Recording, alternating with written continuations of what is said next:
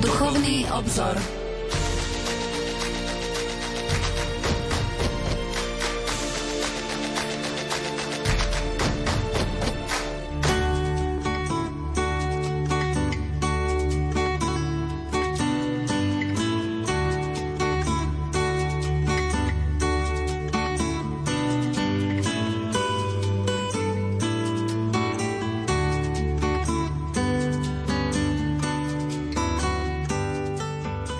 Požehnaný útorkový adventný večer, milí poslucháči. Jan Pavol II vo svojej poslednej encyklike o Eucharistii, ktorú niektorí považujú za jeho duchovný testament, napísal tieto slová. Eucharistická obeta je svojou povahou zameraná na hlboké spojenie nás veriacich s Kristom prostredníctvom svätého príjmania. Príjmame jeho samého, ktorý sa obetoval za nás, jeho telo, ktoré za nás odozdal na kríži, jeho krv, ktorú vylial za všetkých na odpustenie hriechov.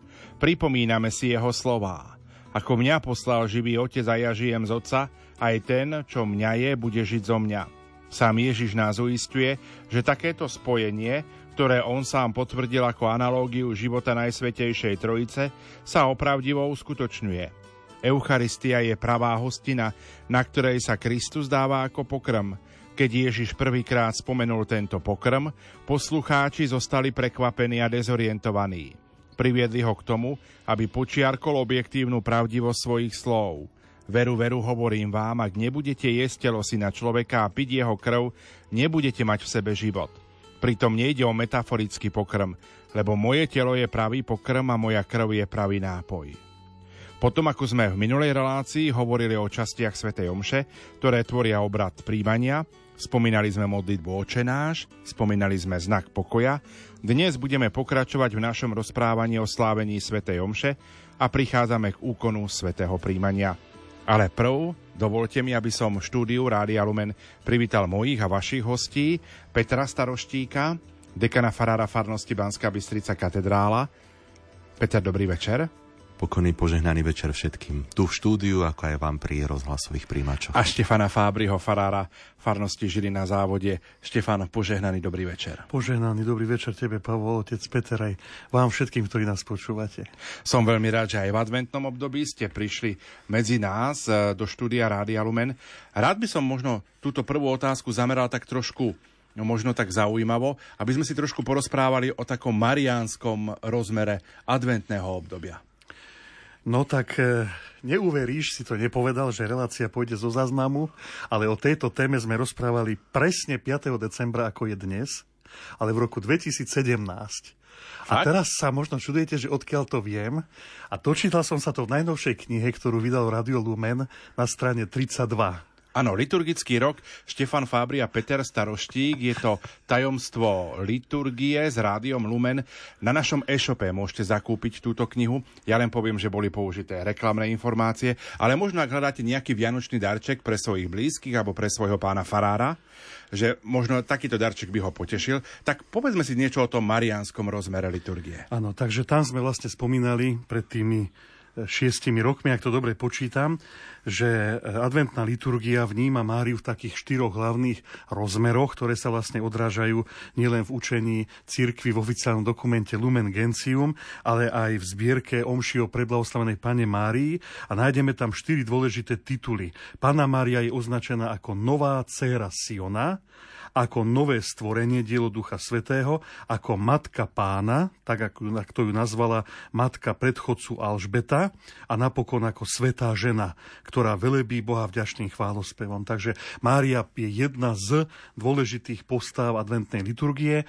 No, takže sme sa vrátili trochu späť, zaspomínali, o čom sme rozprávali pred 6 rokmi, myslím si, že aj o takomto asi istom čase a presne 5. decembra, takže Panna Mária naozaj tu má svoje miesto a otec Peter ešte niečo mudré do, Ja by som dopovedz. k tomu doplnil, lebo mne prišlo uh, na rozum a veľmi mi je to také vtipné, pretože zo zákuliesia niečo by som povedal našich svetých omší o pol deviatej uh, ráno, tak vždy, keď sa v sakristii pred svetovom modlíme, tak otec Pavol začne asi takto. Pomodlíme sa v tomto marianskom mesiaci, uh, február, treba potom, keď už je marec, keď je august, takže pomodlíme sa v tomto marianskom mesiaci august k Pane Mária, sa potom pomodlíme zdravá pred Svetovom show, ale je to naozaj také vyjadrenie toho, že, že každé to obdobie má svoju črtu mariansku. Áno, v každom mesiaci. A v každom mesiaci ano. máme nejaký sviatok Pany Márie a keď sú redemptoristi, tak si vždy uctíme Matku stavičnej pomoci ano. a tak ďalej.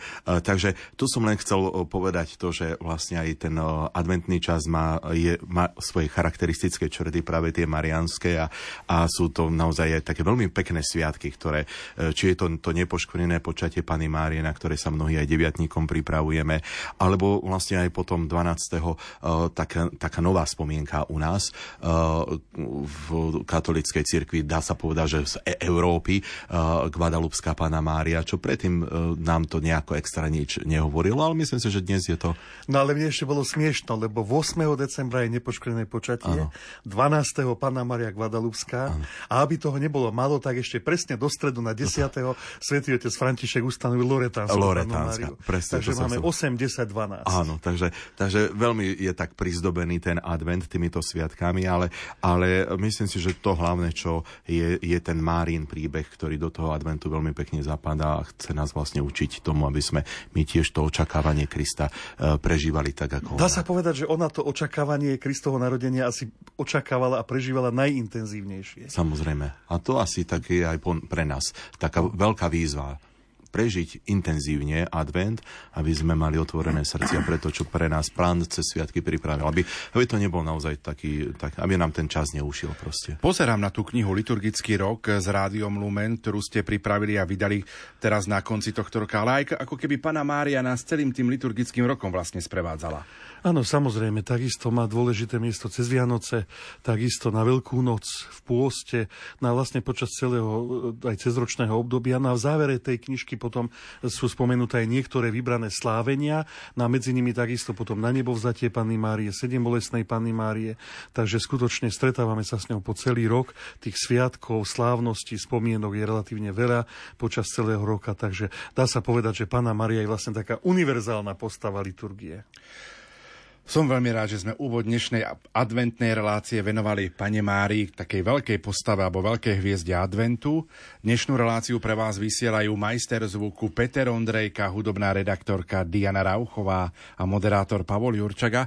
A dovolte mi, aby som dnes pozdravil pani Annu Rusnákovú z Bratislavy, ktorá slávi dnes narodeniny a pani Máriu Chladnú, papierníctvo Optimal zo Žiliny, ktorá nám poslala Mikulásky darček v podobe písacích potrieb. Srdečne pozdravujem a veľmi rád využijem. Nech sa vám príjemne počúva.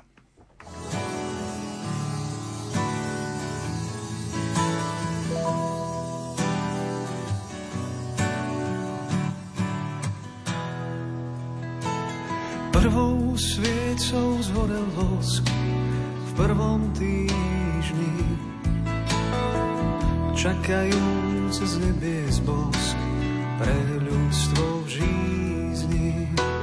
Druhou sviecou zhorel vosk na druhej méte, čakajúc z nebies bosk vo zvednutom kvete.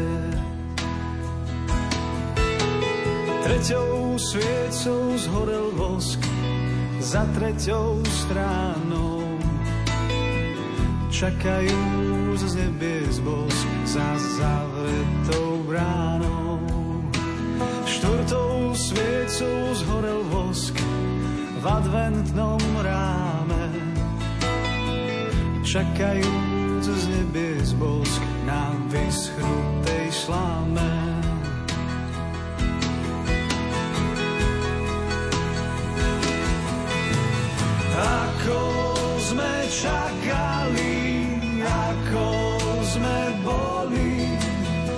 Leniví šakali, jak terbavé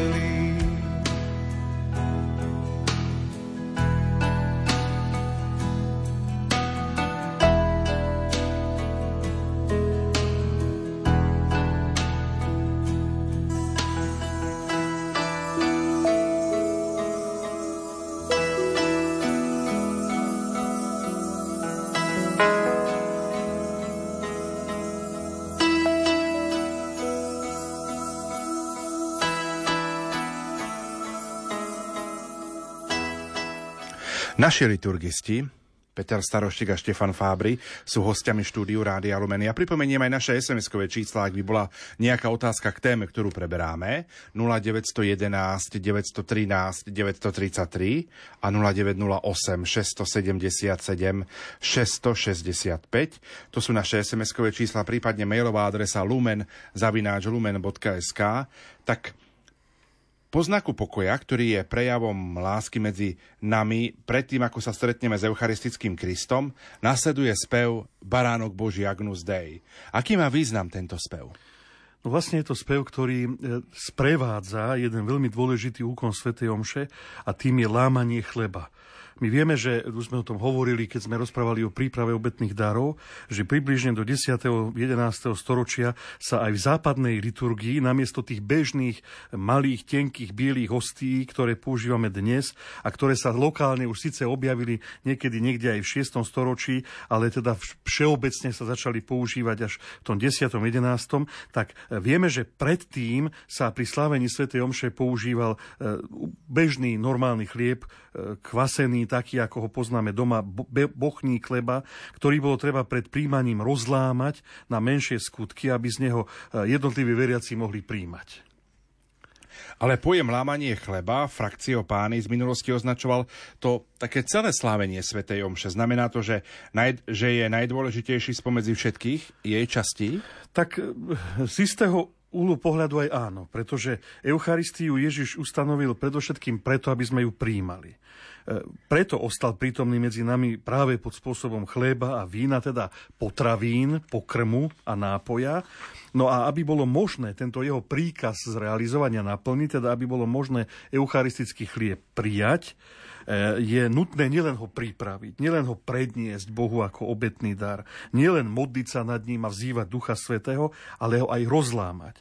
No a keďže symbolicky práve toto gesto bolo e, veľmi silné, pretože vyjadrovalo e, jednotu spoločenstva cirkvi, tak ako sa to zdôrazňuje aj v eucharistických modlitbách, že všetci máme účasť na jednom chlebe, tak ten, tým, že ten chlieb, jeden chlieb sa rozdelil všetkým, tak tento úkon bol vlastne mimoriadne dôležitý. A to nielen, nielen symbolicky. Práve preto nájdeme e, napríklad v skutkoch apoštolov vyjadrenia, teraz napríklad taký citát, že kresťania v Jeruzaleme sa vytrvalo zúčastňovali na lámaní chleba alebo v 2. kapitole 46. verš. Po domoch lámali chlieb. No vlastne vieme, že keď sa prvé spoločenstvo cirkvy e, schádzalo aj mimo Jeruzalema, tak skutky svedčia o tom, že sa zhromažďovali v prvý deň týždňa a znova je tam zdôraznené na lámanie chleba. Tento výraz nájdeme aj v starobilých kresťanských textoch, ktoré nepatria k Svetému písmu, ale k veľkému pokladu kresťanskej literatúry. Napríklad spis Didache, učenie 12 apoštolov, ktorý pochádza z prelomu 1. 2. storočia, e, má takýto text. Keď sa zhromaždíte v deň pána, lámte chlieb a vzdávajte vďaky. Ale najprv sa vyznajte zo svojich hriechov, aby vaša obeta bola čistá.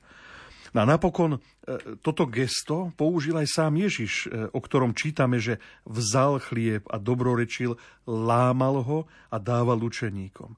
Totiž e, aj v tej dobe sa v Izraeli používali chleby, aké môžeme vlastne aj dnes vidieť pri návšteve Svetej Zeme. Sú to okrúhle chleby, také približne veľké ako menší tanier, dajme tomu, o niečo hrubšie ako naše placky. No a keďže sa nepoužíval príbor a jedlo sa rukami, tak takéto chleby sa museli lámať, trhať. Obyčajne to e, robieval otec rodiny alebo, alebo host, ktorému to prípadlo ako čestná úloha. No a takéto texty e, teda nachádzame v mnohých, e, mnohých literatúrach, v mnohých spisoch.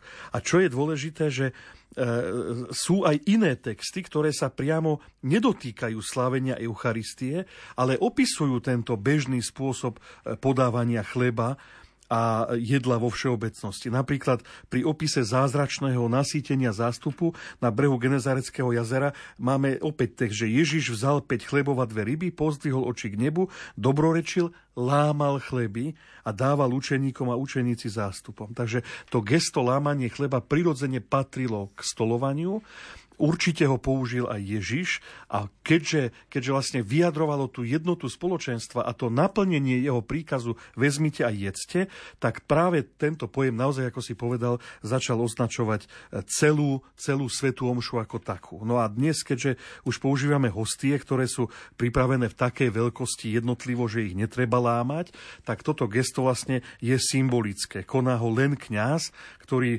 prelamuje tú svoju tak to voláme, že tú veľkú hostiu. Áno, ale môžeme si všimnúť, že kňaz nielen prelomí hostiu, ale kúsoček z tej veľkej hostie odlomí a vhodí do kalicha s Kristovou krvou. Prečo to vlastne tak robí? Tak ono to vpustenie kúska hostie z tej veľkej hostie, e, ktorú používa kňaz, e, a teda ten kúsok odlomí a vpustí do kalicha, tak súvisí práve so, e, s, tým, s tým spomínaným lámaním. Povedali sme, že lámanie chleba má praktické odôvodnenie v umožnení toho, aby na jednom chlebe mohli mať účasť všetci zhromaždení. Teda lámanie chleba ako také je samo o sebe symbolom jednoty spoločenstva, ktoré sa vlastne schádza okolo jedného oltára a má účasť na jednom chlebe. E, takže tento zvyk e, môžeme povedať, že naozaj má symbolické zvýraznenie jednoty a neskôr sa však e, rozširuje nielen na spoločenstvo tých prítomných, ktorí sú na tom konkrétnom slávení, ale aj na jednotu spoločenstva cirkvia. To tak historickú, ako aj miestnu. Takže v tom prvom prípade išlo o vloženie kúska Eucharistie, e, ktorá sa odložila z predošlého slávenia do toho eucharistického bochníka, ktorý sa pripravoval zase pre nové slávenie. E, čo niektoré východné cirkvy zachovávajú aj dodnes. Alebo vlastne sa tiež o to odkladalo do do kalicha, e, čo sa zachovávalo v papežskej liturgii, e, liturgii Ríma. A tým sa vlastne naznačovala taká kontinuita e, liturgie od jednej Eucharistie k druhej.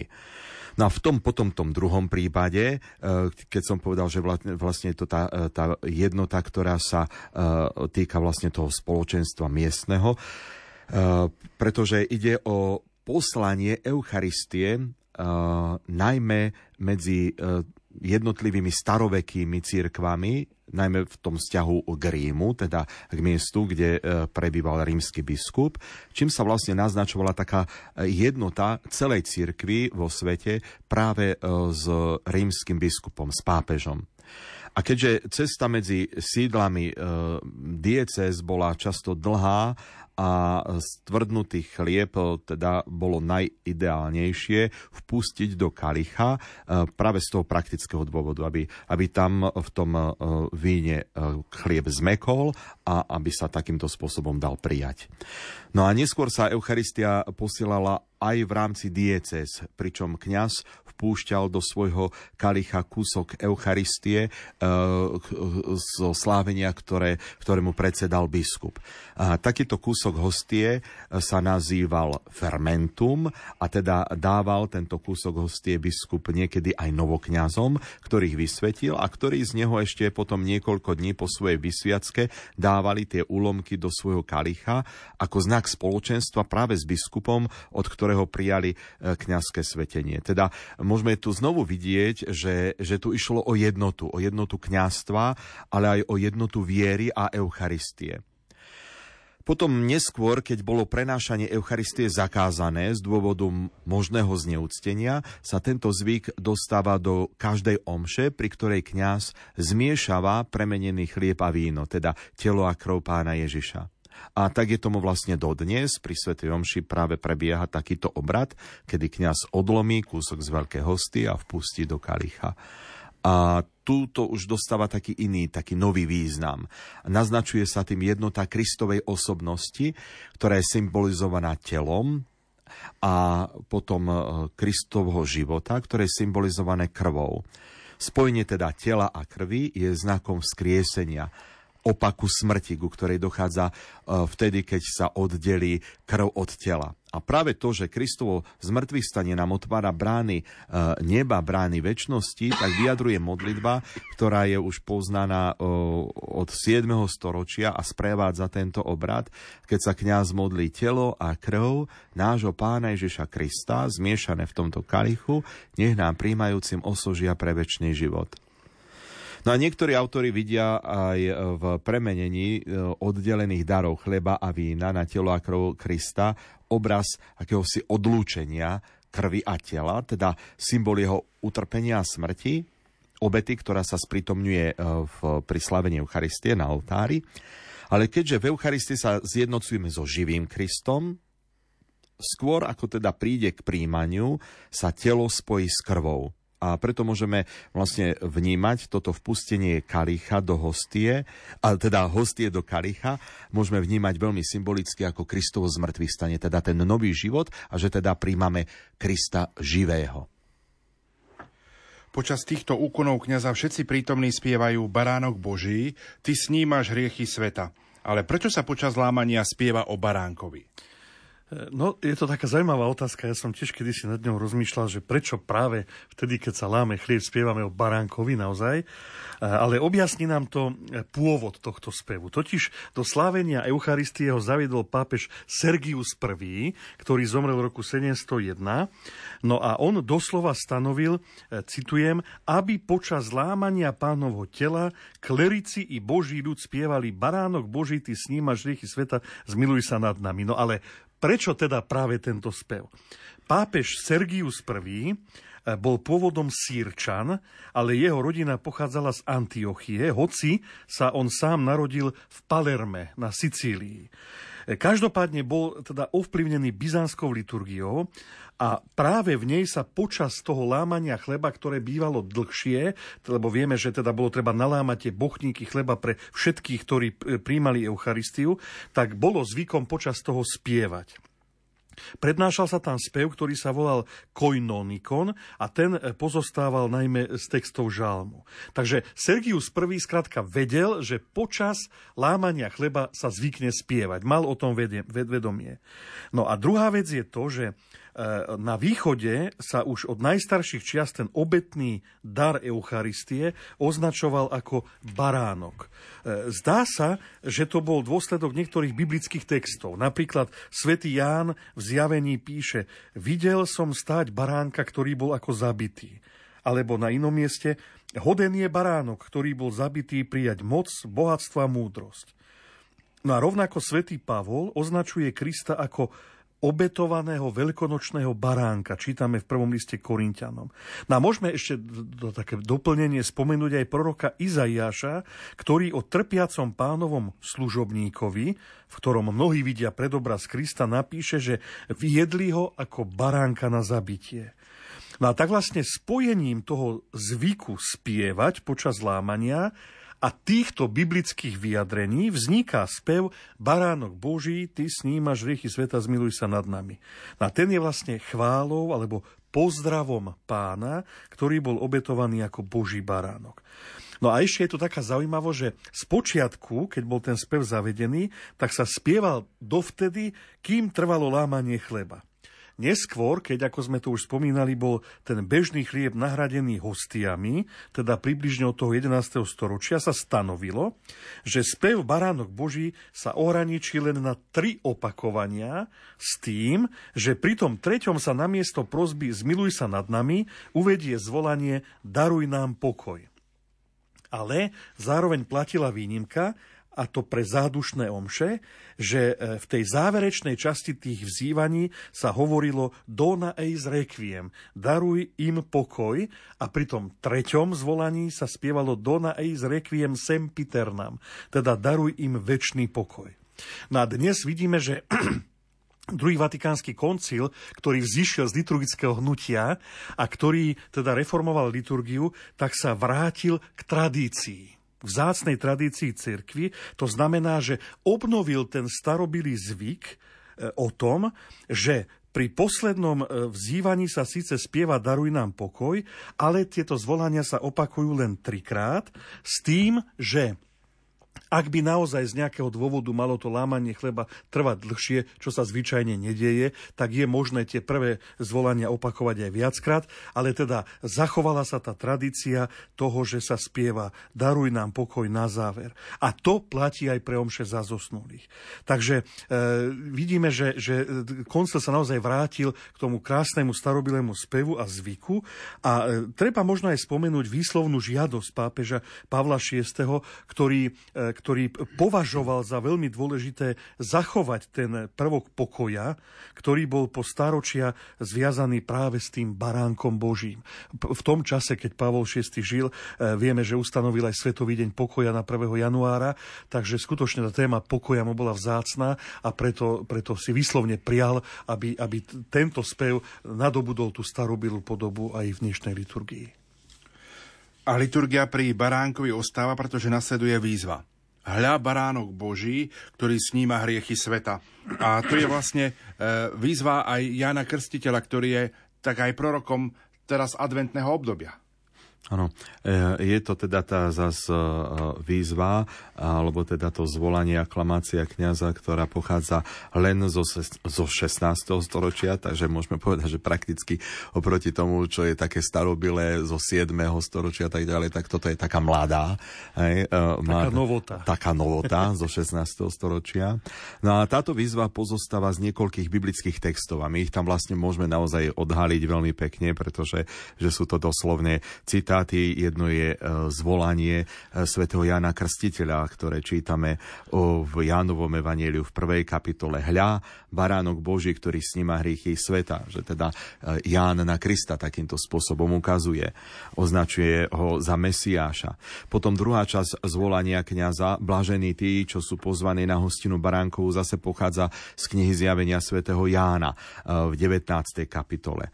A zase tá odpoveď, ktorá je ktorú teda si osvojil ľud na, na túto výzvu, eh, tak je adaptovaním práve toho takou parafrázou slov stotníka z Kafarnauma v Matúšovom evanieliu, kde e, vlastne e, parafrazujeme tie jeho slova. Pane, nie som hodný, hoden, aby si vošiel pod moju strechu, ale povedz len slovo a duša mi o zdravie. Tam vlastne on hovorí o svojom sluhovi.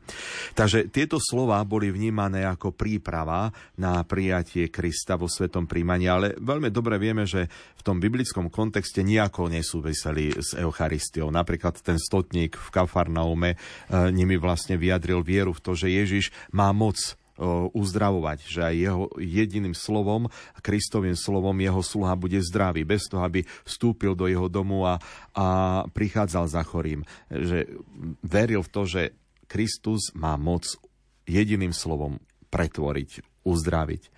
V kontexte Eucharistie teda sú tieto slova osobitne vhodné pred duchovným príjmaním, pretože sa nimi vyjadruje uh, viera v Ježišovo slovo a v jeho milosrdenstvo.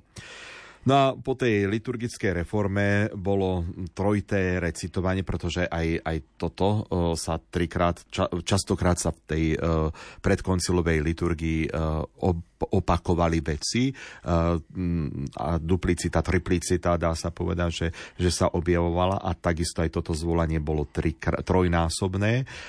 Bolo spojené s gestom bytia sa do hrude, ktoré bolo známe už v stredovekej liturgii. No a bolo zmenené podľa starobilej tradície na takúto jednoduchú odpoveď, ktorá sa neopakuje, ako to bolo pôvodne, ale, ale vlastne je tým vyjadrené práve, práve tá viera, že Kristus, ktorý prichádza v Eucharistii, vo svojom slove, tak on, on v túto chvíľu má moc uzdraviť, má moc pretvoriť môj život. A my si v tejto chvíli opäť trošku zahráme a po pesničke budeme v našom rozprávaní pokračovať. Mladý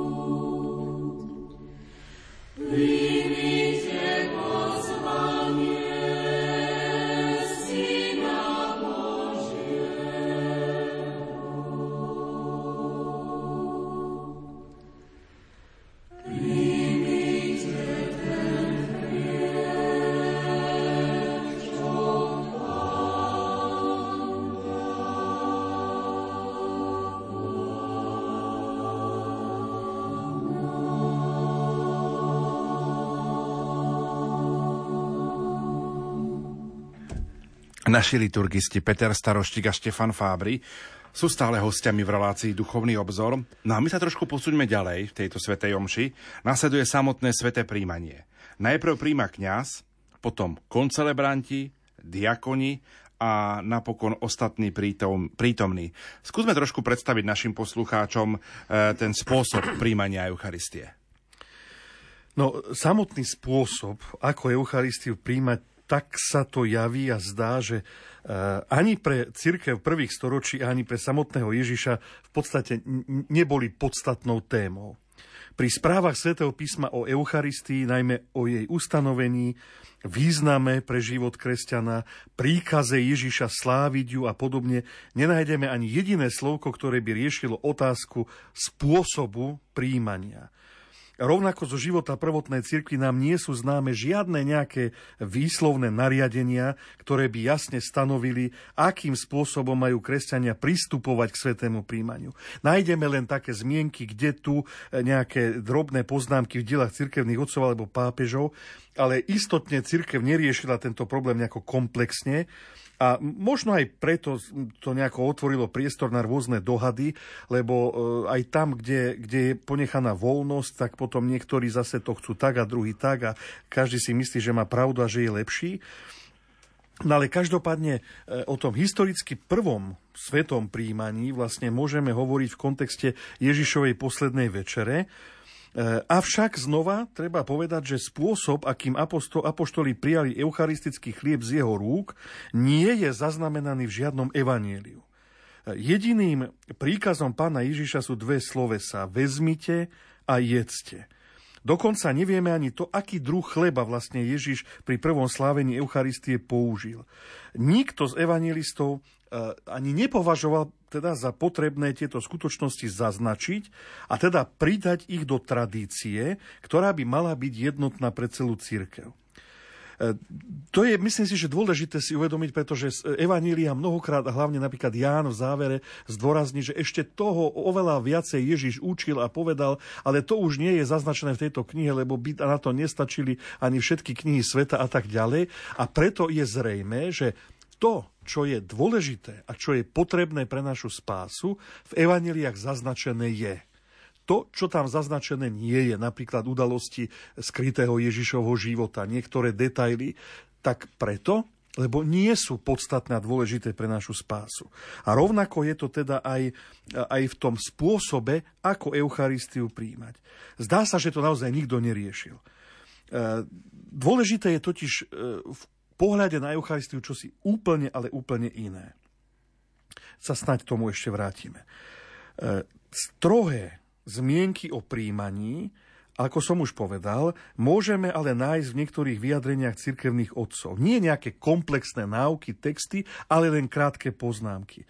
A tak myslím si, že všetkým nám je dobre známy text eh, svätého Cyrila Jeruzalemského, ktorý v 5. mystagogickej katecheze píše Keď prichádzaš, aby si prijal Eucharistiu, priprav si ľavú ruku ako trón, pretože pravou budeš príjmať svojho kráľa. Príjmi Kristovo telo na dlaň a odpovedz amen. Potom príjmaj. Daj pozor, aby nič nespadlo na zem.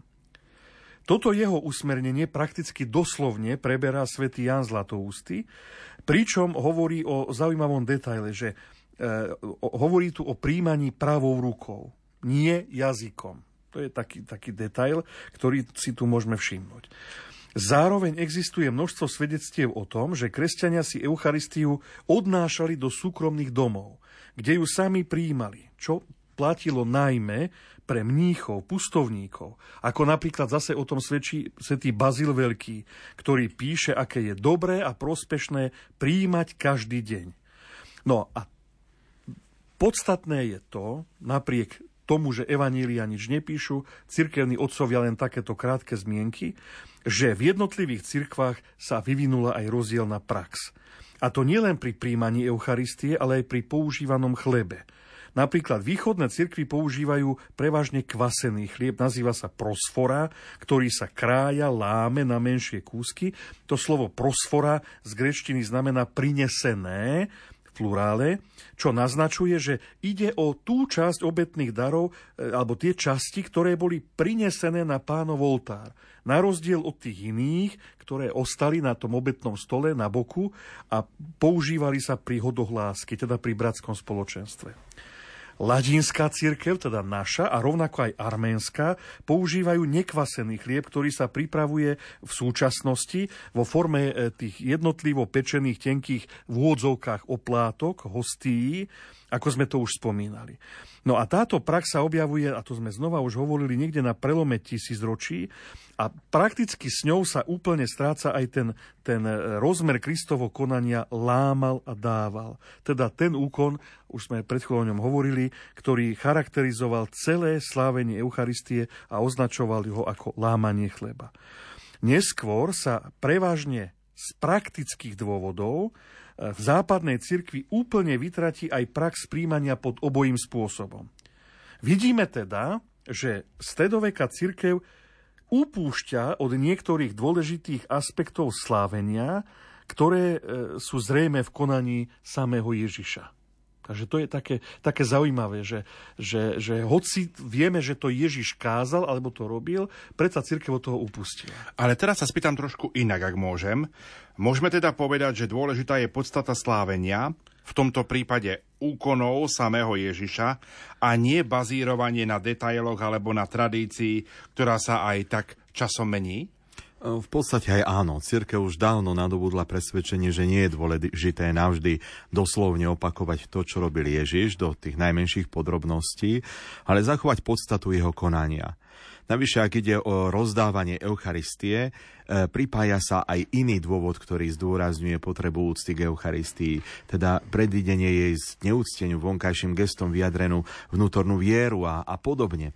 Takže zdá sa, že takéto uvažovanie e, sa vydalo správnym smerom, aj keď dôsledkom jeho prehnaného zdôrazňovania bolo to, že e, kresťania Eucharistiu prakticky prestali príjmať, alebo ju príjmali len veľmi zriedkavo. E, čiže taká prílišná e, prepiatosť až tak, taká veľká úcta k Eucharistii, čo je takým paradoxom, viedla k tomu, viedlo k tomu, že prestali kresťania Eucharistiu príjmať vo svetom príjmaní. A vrcholom tohto dôsledku vlastne bol aj potom cirkevný príkaz, ktorý vychádza zo 4. Lateránskeho koncilu v roku 1215, ktorým cirkev vlastne musela nariadiť, aby kresťania prijali Eucharistiu aspoň raz do roka, a to vo veľkonočnom období, čo vlastne dnes máme v, v rámci e, piatich cirkevných prikázaní. Takže vidíme tu, že, že, že cirkev potom už musela až nariadiť, že ale veď príjmajte aspoň raz do roka Eucharistiu, aby ste sa nasytili a, a naplnili vlastne to, čo, čo Kristus od nás žiada, aby sme jedli jeho telo uh, ako, ako záruku väčšného života. Takže všetky tieto skutočnosti nás privádzajú vlastne k takému základnému poznaniu, že Eucharistiu stanovil Pán Ježiš ako náš duchovný pokrm, spôsob toho najdokonalejšieho zjednotenia sa s ním a zároveň najviditeľnejší znak jednoty uh, uprostred toho spoločenstva uh, veriacich v církvi. Takže dal nám ju preto, aby sme e, mali na nej účasť, e, ba dokonca aby sme jej príjmaním, nielen adorovaním, nielen tým nejakým vonkajším úctením, e, aby vlastne sme ňou podnietili väčší život. Ježiš Kristus podmienil vlastne to, že budeme mať väčší život vtedy, keď sa budeme sítiť jeho telom a krvou. Doslova hovorí, ak nebudete jesť telo si na človeka a piť jeho krv, nebudete mať v sebe život. Takže spôsob príjmania a ani použitý druh chleba nepatrí pod, k podstate Eucharistie. Ak církev v tých jednotlivých spoločenstvách alebo v nejakých tých etapách svojej histórie e, spôsob príjmania upravovala, tak robila to len preto, aby zdôraznila jej vzácnosť a zároveň, aby, aby podnietila úctu, ktorá Eucharistii prináleží. Nie, aby, aby ju znesvetila, aby, aby viedla ľudí k tomu, aby Eucharistiu príjmali aby, aby ju mali vo veľkej úcte. Preto aj dnes, ak ktokoľvek zdôrazňuje spôsob príjmania uh, viac ako samotné príjmanie, alebo dokonca odsudzuje tých, ktorí Eucharistiu príjmajú inak, ako uh, bolo napríklad aj u nás na Slovensku zaužívané a tým vyvoláva nejakú nenávisť alebo nejednotu, tak hrubo zneužíva vlastne tie najsvetejšie veci, ktoré, ktoré v cirkvi máme. Hrubo zneužíva túto sviatosť Eucharistie pretože to, čo má byť znakom spoločenstva jednoty, a to je vlastne to komunio, taký je názov pre sveté príjmanie komunio, že teda spoločenstvo, spoločenstvo jednoty a lásky a používa toto spoločenstvo na, na vytváranie rozdelenia a opovrhovania, tak, tak potom nepochopil vôbec zmysel, zmysel Eucharistie. To, kto naozaj e, má úctu a vieru v Eucharistiu, je zjavné e, z jeho života, z jeho života viery a lásky a nie v tom, ako, ako pristupuje e, k svetému príjmaniu. Poďme k otázkam, ktoré prichádzajú do štúdia Rádia Lumen 0911 913 933 a 0908 677 665 mailová adresa lumen zavináč lumen.sk. Sú to otázky aj k téme, ktorú sme počuli uplynulú adventnú nedelu Poslucháč Jan Štieber napísal Pekný večer do Rádia Lumen. Dvaja biskupy sa vyjadrili o spôsobe príjmania Eucharistie pastierským listom. Platia tieto vyjadrenia a pokyny pre všetky diecézy na Slovensku, alebo by sa mala vyjadriť aj konferencia biskupov Slovenska? No ak teda môžem odpovedať, tak samozrejme poviem, že áno, platia. Aj keď teda teraz sa ma môžete spýtať, že ak sa to čítalo len v dvoch diecezách, prečo to platí aj inde? No jednoducho preto, lebo to, čo sa v tých pastierských listoch e, napísalo a prečítalo, tak to nebol výmysel tých dvoch konkrétnych biskupov, pretože oni sa opakovane odvolali na rozhodnutia konferencie biskupov Slovenska. Takže riešili sa tam hlavne teda dve, tý, dve témy a to je to, že či sveté príjmanie možno príjmať e, aj do rúk, ak vieme, že teda bolo zaužívané, že sa výhradne príjmalo iba do úst.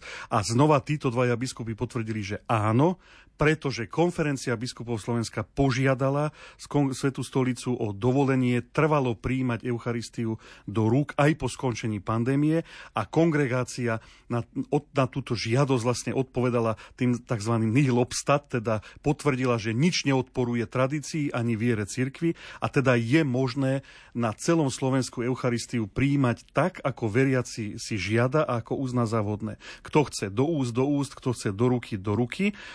E, to znamená, že to je rozhodnutie konferencie biskupov, ktoré platí pre celé Slovensko a rovnako v tých pastierských listoch bolo zdôraznený postoj, až to teda môžem tak trochu pripomenúť, tak bolo povedané, že aj tam bolo doslova citované, že konferencia biskupov má určiť v jednotlivých krajinách spôsob príjmania a pre Slovensko bolo stanovené, že budeme príjmať postojačky s tým, že následne bol citovaný bod e, smerníc rímskeho misála, kde sa písalo, že v takomto prípade má konferencia biskupov určiť spôsob, ktorým sa pred prijatím Eucharistii vzdá úcta. No a to je práve to spoločné pokľaknutie, ktoré my na Slovensku konáme všetci na svojich miestach naraz, jednotne, spoločne, počas práve tých slov, ktorých hovoril otec Peter, hľa baránok Boží, ktorý sníma hriechy sveta. Takže naozaj, hoci sa to čítalo len v dvoch diecézách, obidve tie tvrdenia, ktoré sa tam vysvetlovali a zdôrazňovali, e, sú dané konferenciou konferenciou biskupov, potvrdené Svetou stolicou a platia rovnako pre všetky farnosti na celom Slovensku. Čiže oni nezavajúcajú nič nové, len považovali za dôležité to v túto chvíľu pripomenúť. Pripomenúť že, a vysvetliť. Že, a vysvetliť. Ešte jedna otázka, ak môžem. Poslucháč Jan píše, požehnaný adventný večer. Prosíme vysvetliť, aký bol dôvod, že katolické rádio Lumen vyhodilo slovo svetého pri duchovnom svetom príjmaní. Hovoríte len duchovné príjmanie. Aj iné katolické médiá to dávajú vinie. Áno, vysvetlím a myslím si, že to, som na to kompetentný, lebo ja som na to upozornil. Vysvetlím. V rámci liturgie e, máme zaužívané pojmy, ktoré treba e, dodržiavať, pretože e, vysvetľujú, čo ide, o, čo ide. Napríklad rozlišujeme, kto je vysluhovateľ Eucharistie, rozlišujeme, kto je rozdávateľ Eucharistie. No a Eucharistia, tak ako o nej hovoríme, tak je, je vlastne premeneným posveteným chlebom a vínom, ktoré sa stáva telom a krvou Ježiša Krista. Takže môžeme povedať, že Eucharistia je hmotná. Jej matéria je tvorená premeneným chlebom a premeneným vínom. No a úkon, e, tu tá časť liturgie, pri ktorej Eucharistiu takto vnímanú príjmame, sa nazýva sveté príjmanie. Takže to je oficiálna časť svetej omše, oficiálny termín, ktorý môžeme dať teda do úvodzoviek, sveté príjmanie. Pojem sveté príjmanie teda označuje reálne prijatie Eucharistie, teda eucharistického chleba alebo eucharistického vína, či už počas svetej omše, alebo mimo slávenia svetej omše. No a e, duchovné sveté príjmanie, takýto pojem je teda zaužívaný, ako hovoríte aj v iných médiách, v tomto kontexte vlastne neexistuje. Pretože Eucharistiu nie je možné, e, teda Eucharistiu je možné prijať duchovne a reálne, fyzicky, pričom to fyzické príjmanie sa označuje sveté príjmanie, ale nemôže existovať duchovné sveté príjmanie, pretože sveté príjmanie môže existovať len hmotné. Teda doslova, keď to poviem tak na rovinu, že, že postavím sa do radu, e, na, na, na, na, vystriem ruku alebo pootvorím ústa a e, je mi, príjmem alebo je mi vložená do rúk alebo do úst Eucharistia v spôsobe chleba. Tento úkon sa volá sveté príjmanie a nemôže byť duchovné, lebo, lebo, lebo je to hmotné príjmanie. No a pojem duchovné príjmanie, ale nie duchovné sveté príjmanie, lebo to neexistuje, ale duchovné príjmanie označuje situáciu, keď kresťan nemá možnosť ísť na sveté príjmanie, teda reálne fyzicky Eucharistiu prijať, napríklad nie, nie, nemá, nemá možnosť byť prítomný na Svetej Omši. Sú to napríklad naši chorí, ktorí e, tie Sveté Omše e, počúvajú a pre, ktoré, pre ktorých sa v podstate de facto, povedzme to, že aj prioritne vysielajú, pretože tí, ktorí môžu ísť, hlavne v nedele majú povinnosť ísť na Svetú Omšu a nie doma počúvať z rádia. Takže vlastne tie prenosy mediálne sú prioritne určené tým, ktorí nemôžu prijať sveté príjmanie, teda nemôžu ísť do kostola a prijať Eucharistiu a preto príjmajú duchovne, to znamená, že túžbou, túžia po eucharistickom Ježišovi, túžia po tých daroch a milostiach, ktoré z príjmania e, Eucharistia, alebo teda z reálneho svetého príjmania vyplývajú, ale nemajú možnosť. A preto církev učí, že ak túžia po Kristovi, tak Ježiš túto ich túžbu naplňa. Teda dáva im svoje dary, posvecuje ich, dáva im svoju milosť, odpovedá na túto ich túžbu a preto príjmajú Eucharistiu duchovne. A preto je správnejšie povedať, že modlitba duchovného príjmania, teda je to, je to duchovná skutočnosť, teda je to vec túžby, a takto duchovne príjmame Eucharistiu. A prijať sveté príjmanie znamená reálne prijať eucharistický chlieb. Spýtam sa inakšie, ak môžem. Áno, už som to možno trochu domotal, Áno, ale a spýtam chcem sa, to z každej strany, aby to bolo jasné. Spýtam sa inakšie. Keď som fyzicky prítomný v kostole, Áno. tak príjmam sveté príjmanie No, e, e, ak idem na, na, na Euchari, na ak Euchari, sa postavím do, do radu, radu, lebo aj v kostole môže byť človek, ktorý z nejakého dôvodu Eucharistiu nepríjme, Áno. Už neviem, z akého teraz, lebo, to, lebo totiž to, ono to je celé ešte zložité, že e, tam, tam je totiž niekedy tá vec, že sú, sú ľudia, ktorí sa sami vyčlenujú e, z prijatia e, svetého príjmania, že jednoducho sú ľahostajní, hej, že koľko máme takých veriacich, ktorí teraz sa nám postavia do radu pred Vianoce, vyspovedajú sa, potom dvakrát príjmu sveté príjmanie a celý rok, no nechcem to povedať, že, že majú to v paži, ale celý rok chodia na svetú omšu a, a nechýba im to, nepríjmajú, netúžia netúžia prijať sveté príjmanie, lebo keby túžili, tak by, tak by to urobili. Alebo by, by, by splnili podmienky, ktoré sú na to potrebné. Ale oni to nerobia. Takže Áno, aj v kostole sa dá príjmať duchovne. To je vtedy, ak sa nepostavím do radu a nejdem na sveté príjmanie. Napríklad mám nejaký hriech alebo niečo, nemôžem pristúpiť k svetému príjmaniu, tak príjmam duchovne, duchovné príjmanie. Ale spýtam sa to tak, že e, keď, vyho- keď sme e, vyhodili to slovo duchovné svetého príjmania, to ano, svetého, ano. E, nie je to nejaké také zneváženie alebo, zne- alebo nie, proste nie. nejaké zľahčenie nie, viete, to je, ja by som to tak povedal, že e, zase teraz, ja neviem, kto a kde a všade ma počúva, ako kto, niekto pochopí moje slova, prekrúti, ale naozaj to myslím v tom najlepšom slova zmysle, že my sme si na Slovensku niekedy zvykli, viete, aj tie pojmy, tak poviem príklad, že napríklad, že e, pápež, tak pápež má titul rímsky biskup, alebo rímsky veľkňaz, alebo pápež. A my všade hovoríme, že svetý otec, svetý otec, svetý otec. Dokonca napríklad aj o mŕtvych pápežoch, ja to často počujem aj v médiách, aj že že svätý otec Pius X napísal. Pritom to oslovenie, že vaša svetosť patrí len žijúcemu pápežovi. Nemôžeme hovoriť, že svätý otec e, Gregor VII. Hej? Tam treba povedať pápež alebo rímsky biskup. Ale my sme si tak zvykli, viete, že mnohé tie pojmy e, všade, všetko je sveté, všetko je také, ale a naozaj nemyslím to zlé, ale keby sme si napríklad pozreli rímsky mysál, tak tam ani nenájdeme slovné spojenie, že svetá omša. Tam sa hovorí, že napríklad votívne omša omše. Omše za zosnulých. Omše o Pane Marii, tam nie je slovo sveté. To jednoducho, a teraz znova vravím, že taká tá nejaká naša možno láska k liturgii, k Bohu, k cirkvi e, nás núti akoby zdôrazniť, že máme dočinenie s niečím svetým, ale v tých oficiálnych textoch sa nie všade to slovo sveté uvádza. A, a tu bol naozaj ten dôvod, že, že slovné spojenie sveté príjmanie označuje reálne prijatie Eucharistie. Áno. A preto, ak ju príjmem duchovne, tak treba hovoriť o duchovnom príjmaní Eucharistie, ale nie o duchovnom svetom príjmaní, lebo také byť nemôže. Sveté príjmanie sa môže uskutočniť len hmotne. Otvorím Buď ústa tak, a vložím si sám, alebo kňaz mi vloží chlieb, eucharistický chlieb. To je sveté príjmanie. Štefan, som rád, že sme sa tomuto venovali, i keď trošku viacej času, ako sme mysleli, ale som rád, že si nám to vysvetlil, aby sme naozaj boli e, na tom správnom poriadku, aby sme to správne mysleli, aby sme sa napríklad pri počúvaní Svetej Omše nevyrušovali, že tam nezaznelo slovo Svetého a tak ďalej. Predpokladám, bratia, že príjmete pozvanie aj v novom roku 2024.